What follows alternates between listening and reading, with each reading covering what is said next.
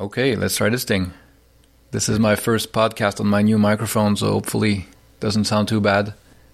I expected to record this soon after getting your questions, but then the area where I am went into lockdown for one week. So I figured, okay, uh, I'll try to do it this week, but if I can't, I'll do it ne- next week.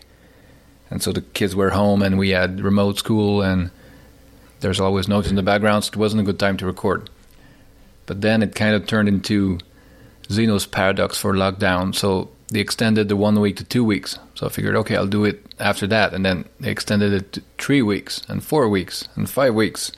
And so here we are over a month later, and I'm finally having a chance to look at your questions. Um, I wasn't expecting quite that many questions. I have 46 right now, and I didn't expect as many of them to be about life and the meaning of the universe and, you know, huge topics. I could just skip those because I don't feel more more competent to try to answer those than anyone else. But at the same time, we're just having fun. This is not financial advice or life advice or anything. It's just there, there's an expression in French. It's on jase, on jase, basically meaning we're just talking. Yeah, we're just talking. So don't take it too seriously. But I'm gonna try to go through the questions and and let's see what it does. Okay, so this is the Ask Me Anything portion of the program today. I'll try to go through as many of your questions as possible. The first one is by StockTots81 on Twitter. It's I've been on a Cal Newport kick lately and loved your excerpt from his podcast today. Curious if you have any thoughts on time blocking or if it's something you apply yourself. I think time blocking makes a lot of sense in theory. I've not been able to do it in practice because I don't think I'm disciplined or organized enough. So I've been working on, on lower hanging fruits so far.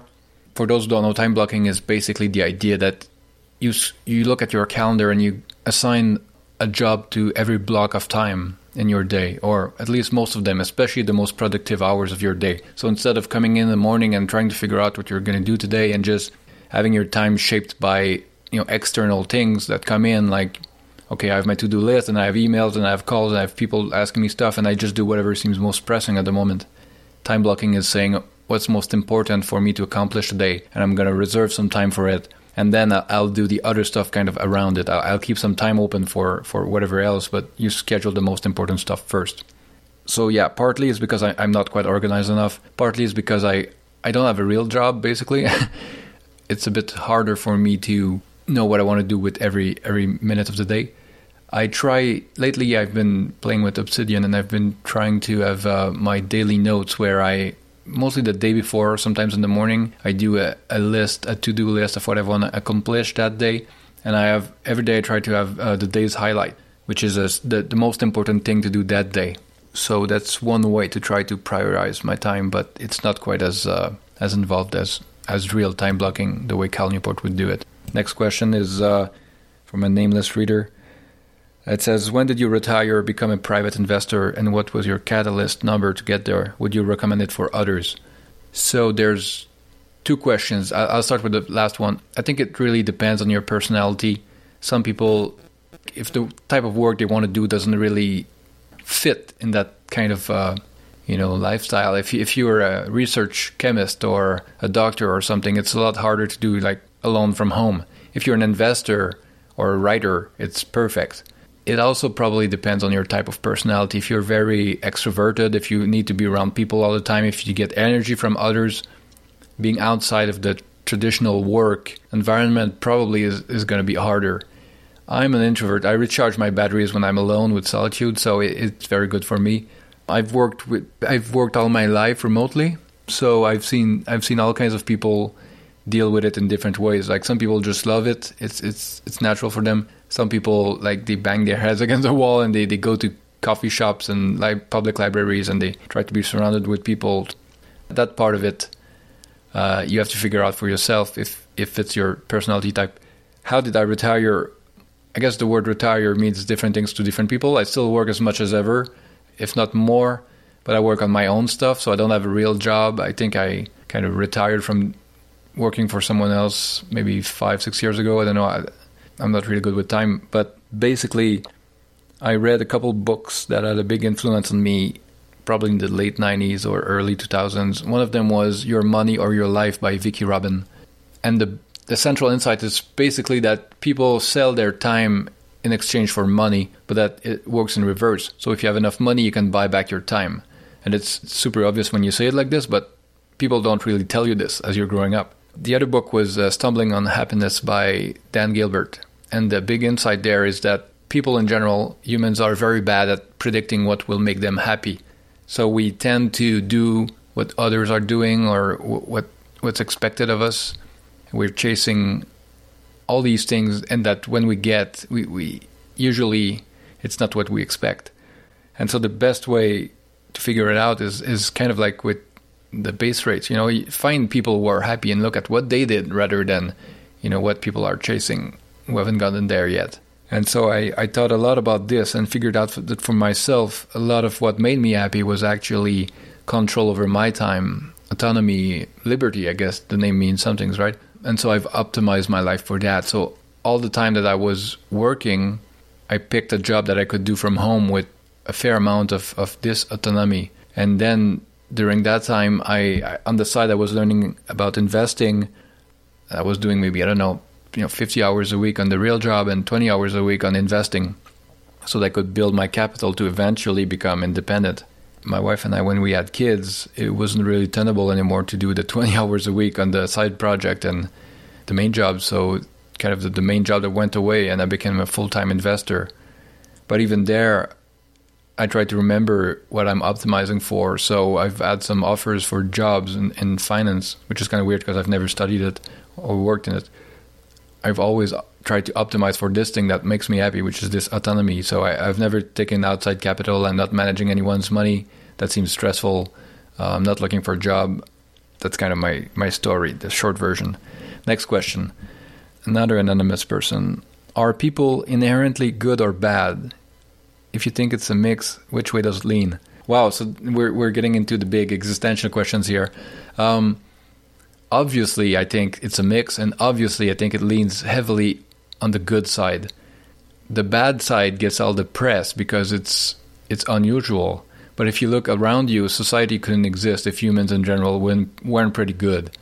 There's not much stopping most people from like breaking windows and starting fires and killing people. There's not a police officer everywhere. I think most people self police and want to do good and, and are pretty generally trying to be good people. Doesn't mean you shouldn't prepare for the bad people, though. Next question. Okay, some nice things. I'll skip those. Uh, maybe this is recency bias, but why do we get distracted easily in 21st century and can't de- can't decide easily? For the last few years, I've been trying to figure out what to do with the rest of my life in terms of career. Sometimes I want to do something on my own, work at a startup, but I've not really been able to focus or narrow it down since 2018. Good question. I think it's always been hard but it's probably harder now because it's kind of like the paradox of choice. Like there's so many more choices, so much more information that we're bombarded with. We see so many different lifestyles that we didn't even know existed, so many different kinds of jobs. So there's probably some of that.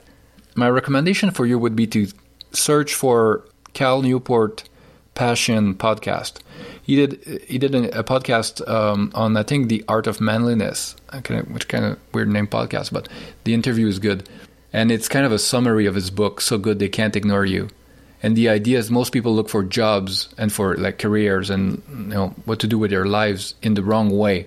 They try stuff, and if it doesn't you know if they don't feel the passion for it if if they don't love it right away they figure oh it's not it's not what i was meant to do it's not for me and then they try something else and oh it doesn't quite make me happy or maybe something else and they, they jump from thing to thing. And his idea is more like there's a few ingredients that make for great jobs and these ingredients can be found lots of different places but these ingredients are rare. So to get them you need to offer something of value in return.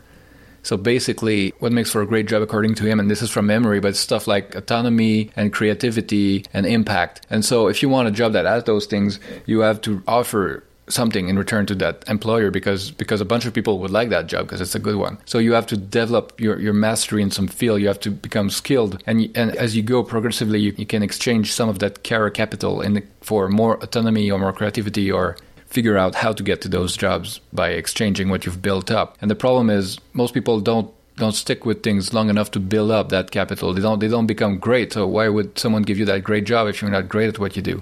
So I think you it's, it's great, especially if you're young, to experiment and try a bunch of stuff.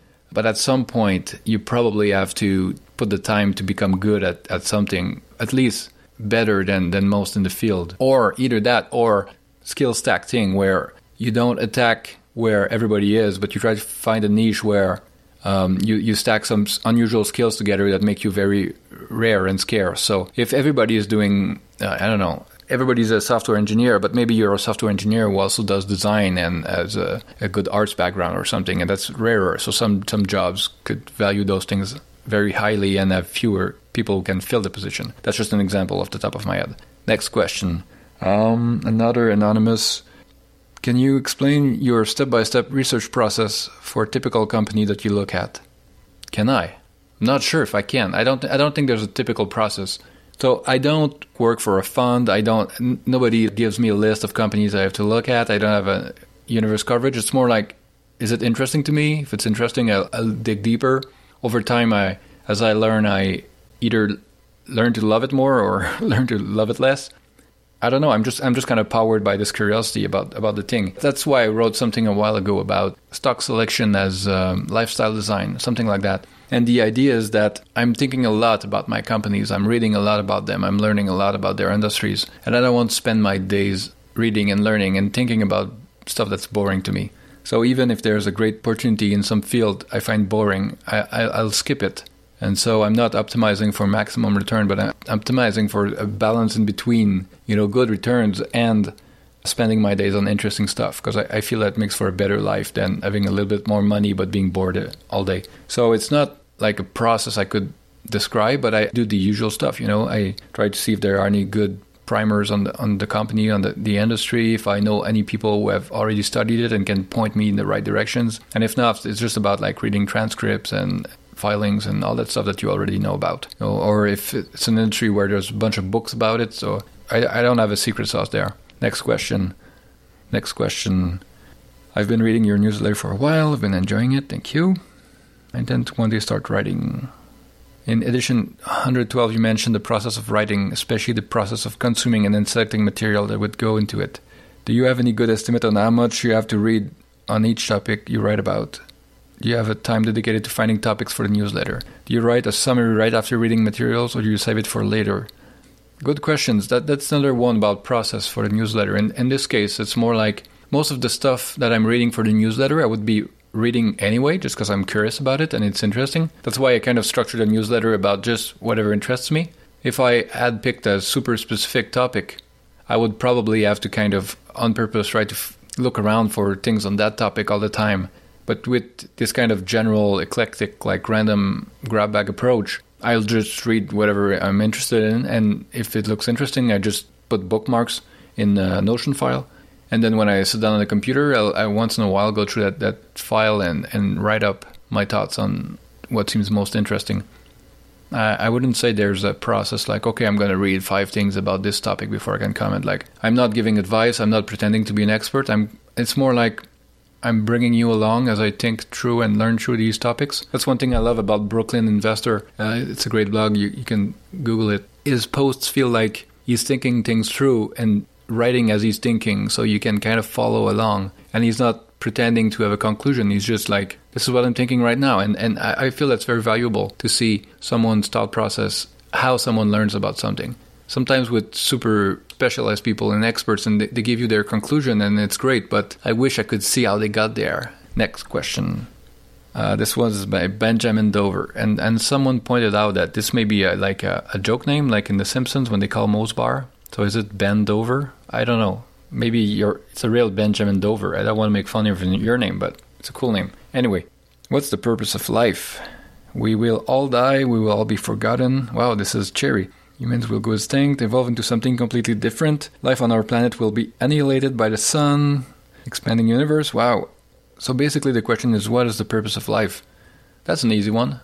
You have to give your life a purpose. You're the one who decides that's basically it. And so there's a bunch of stuff that's going to shape what you decide. I'm not saying you can decide anything. You know, we were social creatures where we have this this bent towards you know wanting to be good people. being nice to others, especially family and friends, but hopefully others too. Our brain is an evolved organ that is shaped in a certain way. Our mind is an evolved thing. So it's. It, I'm not saying you can decide that the purpose of your life is to be like a robot or or uh, attack a helicopter or something, but you still have to decide, right? If you wait for someone from the outside to give you a purpose, I think you're going to search for a long time. And if you're not lucky, that someone won't be someone, you know, with pure intentions and your best interest at heart. So be careful. I think I think you're the one who has to decide that. And your purpose can be be a good person, uh, follow your curiosity, learn learn things, try to make the world better, try to be a good ancestor, try to. There's all kinds of stuff that you know. It doesn't have to be uh, something super original that nobody else has ever thought about. You know, sometimes the the best things are simple and obvious. Putting them in in practice day after day, that's the hard part. Next question. It's by JG. How do you factor in valuation when deciding whether to trim an existing holding or not? I like the idea of letting your winners run, but sometimes the stock gets too disconnected from its fundamentals and not trimming almost becomes an irrational decision. I'm curious to know your general approach to valuation, DCF versus multiples, and position sizing. I realize this depends a lot on one's investment style and appetite for volatility. Well, JG, there's a lot in there. I think you're kind of referencing something I wrote about how if you want to hold a great company for a long time, like a compounder, it's going to be overvalued at times there's no compounder that's going to keep running for like 10 years and there's no period where it doesn't look expensive like maybe looking back afterwards you realize it was it was cheap but at the time it's going to look expensive even if you if you take into account that it's a great company it deserves a premium valuation and all that so the question is can you be one of those people who jump in and out of stocks every time they become a bit overvalued and then jumps back in when they're undervalued and then you jump out i can't do that maybe some people can like turtle creek kind of claims to be scaling in and out of stocks all the time. I don't know. To me, it feels a lot more likely that if I was to jump out of stocks I really like and companies I, I know very well, every time they become a bit overvalued, I'd probably miss the boat at some point. I, I'd just anchor on some price and look at run away from me and be like, okay, I'll get it when it comes down. And uh, sometimes it doesn't come back. Or it becomes cheap again on, on the valuation, like multiple. But the price is so much higher than where you sold that it's very hard to get over that. My approach to valuation and position sizing and everything, it's kind of like it's very much an art and not a science for me. I, I like to look at uh, look through diversification for companies, for example. So I feel more comfortable having a big position in a company that's highly internally diversified than in a company that's like one product in one geography. You know, so so Berkshire or Constellation are a lot more internally diversified by geography and by industry vertical and, and by internal business units and all that than other companies, so they could be bigger positions, for example. I don't tend to do fancy DCFs and spreadsheets and all that, partly because I'm not very good at it. I don't think I would add value. Like, I'm not going to succeed in doing an investment better than someone else in the market because my spreadsheet is fancier than their spreadsheet. That's not where I think um, I could generate alpha. I mostly try to understand like all the qualitative stuff as well as I can and understand the quantitative stuff decently. And to me, that feels like a better balance than, than spending a lot of time on quantitative stuff and missing some important yeah, industry dynamic or you know, product quality insight or whatever that makes all the numbers irrelevant a few years down the road. Because I, th- I feel like for a lot of the companies I invest in, uh, what matters most is how nimble management is, how innovative the, the culture is, how you know how, how much do the customers love the products, and how much uh, excess value are they creating, and stuff like that. Like that, that that's what makes me comfortable knowing company is going to do well going forward, almost whatever comes. Right. The idea is I delegate a lot of decisions to the management teams of the companies I invest in. So if there's a big dislocation or downturn or problem, like I want Mark Leonard to do his best to deal with it rather than me having to sell and buy and, and, and do a lot of decisions myself because I'm not as good as he is. Uh, next question. What makes you happy? How do you lead an enjoyable and satisfying life? Humans have evolved into being miserable and erotic creatures most of the time, usually being unsatisfied, searching at least, wanting food, status mates. Well, another big life question. Yeah, it's about happiness, basically. There's a lot of other examples, but the general gist is this this is another one where I think there's two angles, right? There's the general angle where you have to look at understanding humans generally. So you can find some answers in psychology and evolutionary psychology and uh, biology and medicine. And so, how do our minds and our bodies and everything, how have they evolved? What's our natural environment? And so, trying to reproduce some of that probably helps. And the other is more figuring out how your own mind works because we're all different. And so, kind of similar to what I was saying before about you know introverts versus extroverts and people who you know thrives on, on autonomy and independence and others who are yeah, they love being part of a team and, and being embedded in like the Marine Corps or something. So I feel like those are two avenues, and another one is is uh, that I quite like is it's easier to be happy by removing stuff that makes you unhappy than by trying to go at happiness directly, right? So it's usually pretty obvious what makes you unhappy. So if you're unhappy at your job, if you have bad relationships, if you don't sleep well at night, if you, like you can identify that pretty easily, and then you try to remedy that, and then happiness or more happiness may, probably will result. So that's another angle for you. But uh, yeah, I, I am not a happiness guru, but I try my best. Next one by Jay Gandhi. You seem to always have something eye opening existential about life in every post. How do you do it? How do you think about these things? And how can we? Uh, I don't know. Answer probably is just to be curious about how stuff works. Stuff can include like I, am interested in tech, but stuff can be life, can be people, can be nature, animals, uh, art. Just be interested. Be interested. Be curious. And when you start digging, most of the time, that's where you you'll find this this kind of stuff that you know makes you see things differently or makes you think about yourself differently. Or that's all I can say. Next one. Another by Benjamin Dover. Do we have free will? Are we just biological automatons with an illusion of free will? Do animals or plants have free will? For humans, my own personal opinion is that we don't have free will. In practice, it's as if we do, so we should act every day as if we do you could probably like if you if you had enough, enough you know, computing power and scanning resolution you could look at someone's entire body and brain atom by atom. And with the laws of physics in high precision you could predict everything they're going to do. Because yeah i don't believe people um, don't follow the laws of physics right? But in practice like knowing this doesn't really change how i, I have lead my life. It's not a practical thing to know. I don't think we do it's as if we do, so we sh- may as well do the best we can with that. Next question by Mike. Hope you have many better ones to pick from, but what about T- Peter Thiel's question? What do you think is true that nearly everybody else does not? Hmm.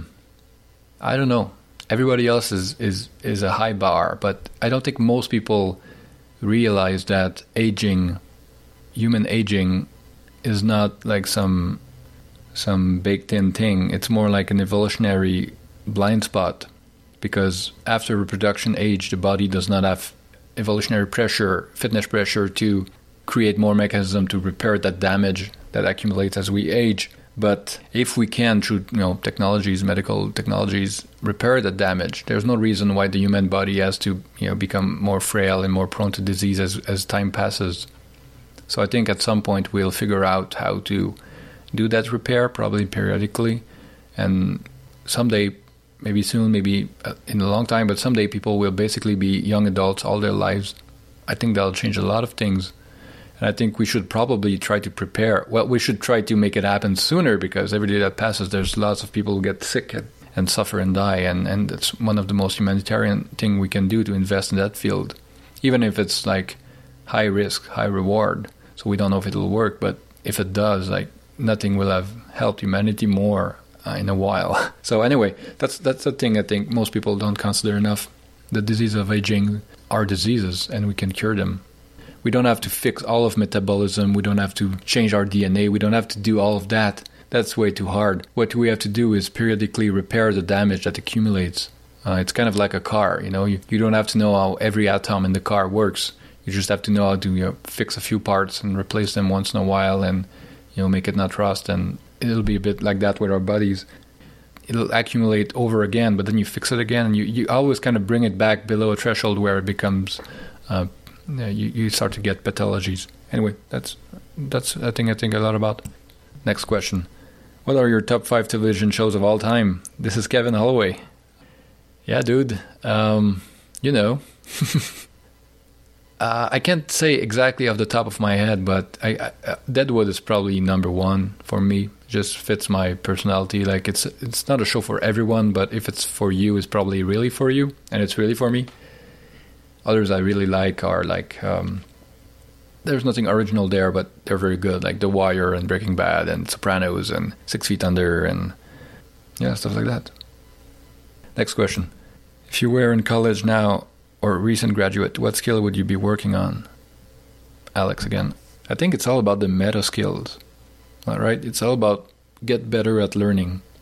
Get better at every time you want to learn something that you can you have the confidence to know you can do it and to do it efficiently, like figure out how to do good research, how to do good sources, how, find good sources, how to take good notes that you can reference back and, and build on, that kind of stuff. I think these types of meta skills are super important, especially young, because they compound. And, and once you've invested the time and energy at learning them, then, then you benefit from them all your life. It's kind of like learning to type on a keyboard. You know, we kind of forget that it's a skill, but an important skill to have. I remember when I was young, like most adults didn't didn't know how to type on keyboards very well. They were pecking and going super slowly, and I was typing at like 60, 70 words per minute, and it felt like a superpower. So if you you're kind of like that, but for learning, for research, if you're every time you have a question you don't know the answer for, you, you, you look for it. You're constantly learning. I think that kind of approach, kind of like reading books and, and stuff like that, it, it'll benefit you tremendously for all your life. Next one by H.M. Not a question, but an anecdote. I hope you'll appreciate. My brother and I have been obsessed with Richard Feynman after discovering his writing and his work contribution. Our running joke is that we know we're in the right place if a book or article we are reading references him. We're a big fan of your newsletter, thank you, since edition 20. Oh, so, oh geez. Imagine our excitement when you finally learned that RPF stands. Yeah, uh, the RPF, because um, the the name just Liberty wasn't available, so I had to add something. So I, I, I just looked at my bookshelf. Richard P. Feynman is one of my heroes, so I, I picked RPF. But also another anecdote for you is my my first son. His middle name is Feynman. I think I thought it was a good opportunity to you know make him learn about Richard uh, later in life. Next one. What's your day job? By Liberty's Reader. Um, my day job is just doing whatever I want, and what I want these days is mostly investing. And for the past, I don't know, since July, it's been working on this newsletter. It's a it's a fun project. I hope uh, I hope it keeps going for a long time. Uh, next one by Flexi. Um, next question. Some nice things, and then how do you manage to be so productive It would be nice if you could briefly walk us through your day and let us know any habits, tips that could help us. I think the first part is most people look at things and they forget that I don't have another job. And so they, they think, oh, I could never do what he does, but they're also working nine to five somewhere else. So that helps a lot. The other part of it is that what I'm doing, I've been doing for a long time. What I do all day is research, more or less. It's kind of like self directed research, but I'm just all always reading about whatever interests me and making notes and reading and taking notes and, and watching some videos and presentations and reading and listening to podcast interviews and reading. And so I've been doing that for maybe, I don't know, 20 years, maybe a bit more if you count some of university. So I think the more you do it, the, the more efficient you become at it, the, the better you become at it. That's probably part of it. I, I certainly wasn't as, as good, as productive with my time doing research in the broad sense of the term. You know, when I was starting out, when I was in my early twenties. So those two things probably explain it. Not having a real job and just doing it all day for a long time. Next question by Lar Anderson. Oh, that's that's uh, Lawrence. Hi, Lawrence. I'd love to know what you look for in an investment, why, and what your no goes are. When are you coming to Ireland? I wish I was coming to Ireland soon. Looks like a great country. I'd probably stop by Scotland too to get some scotch, but Ireland looks great. As I said before, a lot of what I look for in an investment is just something that interests me. So it's not only about like return or hurdle rates. And my no goes are mostly stuff that bores me or, or that I can't understand. I don't know, that's a really good question. I'm not sure I have a great answer for you. It's mostly the usual stuff like so, some stuff just too risky, too un, uncertain. Some there are some red flags like oh bad management or you know someone who you you're not sure about their ethics, their integrity, companies that are mostly backwards looking, and so you, you're looking at a, a nice past, but the future may be very different. Stuff like that. Next one, by Jeremy. What's the most important thing you've learned from Mark Leonard? I'm never good at these most important or best stuff, or I, I, I've learned a lot of things from him.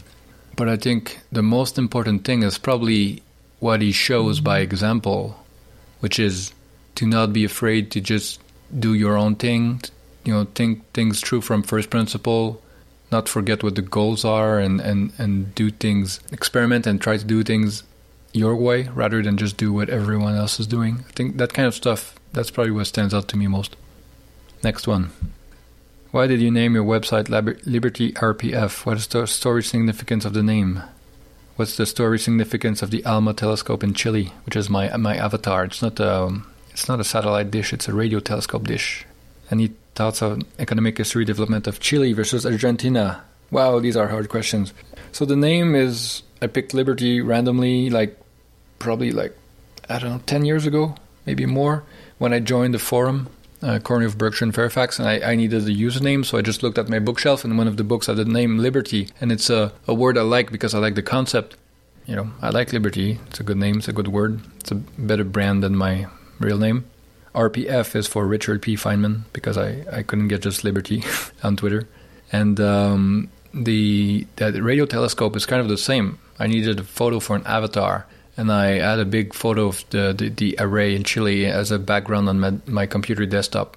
And I just cropped one of the telescope dishes and put it there. That's basically it. I don't have any thoughts on, on Chile versus Argentina. I don't know much about those countries, sadly. Maybe someday. What are your top five positions? I won't tell you. Next one. You periodically post news about Russia. You have a connection to the country. Not really. I like Russia. Uh, I like the culture. I really dislike the Russian government right now. I think that's basically it. Like I, I, I wish the country was freer and better led and, and yeah, I just think it's sad to see such a, a great country with a lot of potential kind of wasting it on um, being a mafia state, basically. Next one. How do you think about your portfolio construction allocation? I kind of touched on this a bit. Uh, it's more an art than a science some people have very hard rules about like no position gets bigger than 5% or 10% or i don't really have that but i kind of do it by feel like different companies feel comfortable at different sizes. So I, I, I sell part of some stuff sometimes when you know this specific company feels like it's gotten too big in the portfolio but it doesn't mean that a different company cannot get as big or bigger because the composition and the, the, the dynamics and everything may be very very different so I try to think about it case by case. That was the last one. I hope you enjoyed this. I don't know how long it is. I haven't even looked at the recording time. Probably way too long. So I'll do a mini podcast next time. Just a quick one, like six, ten minutes. Have a good day. Thank you, everyone. Bye.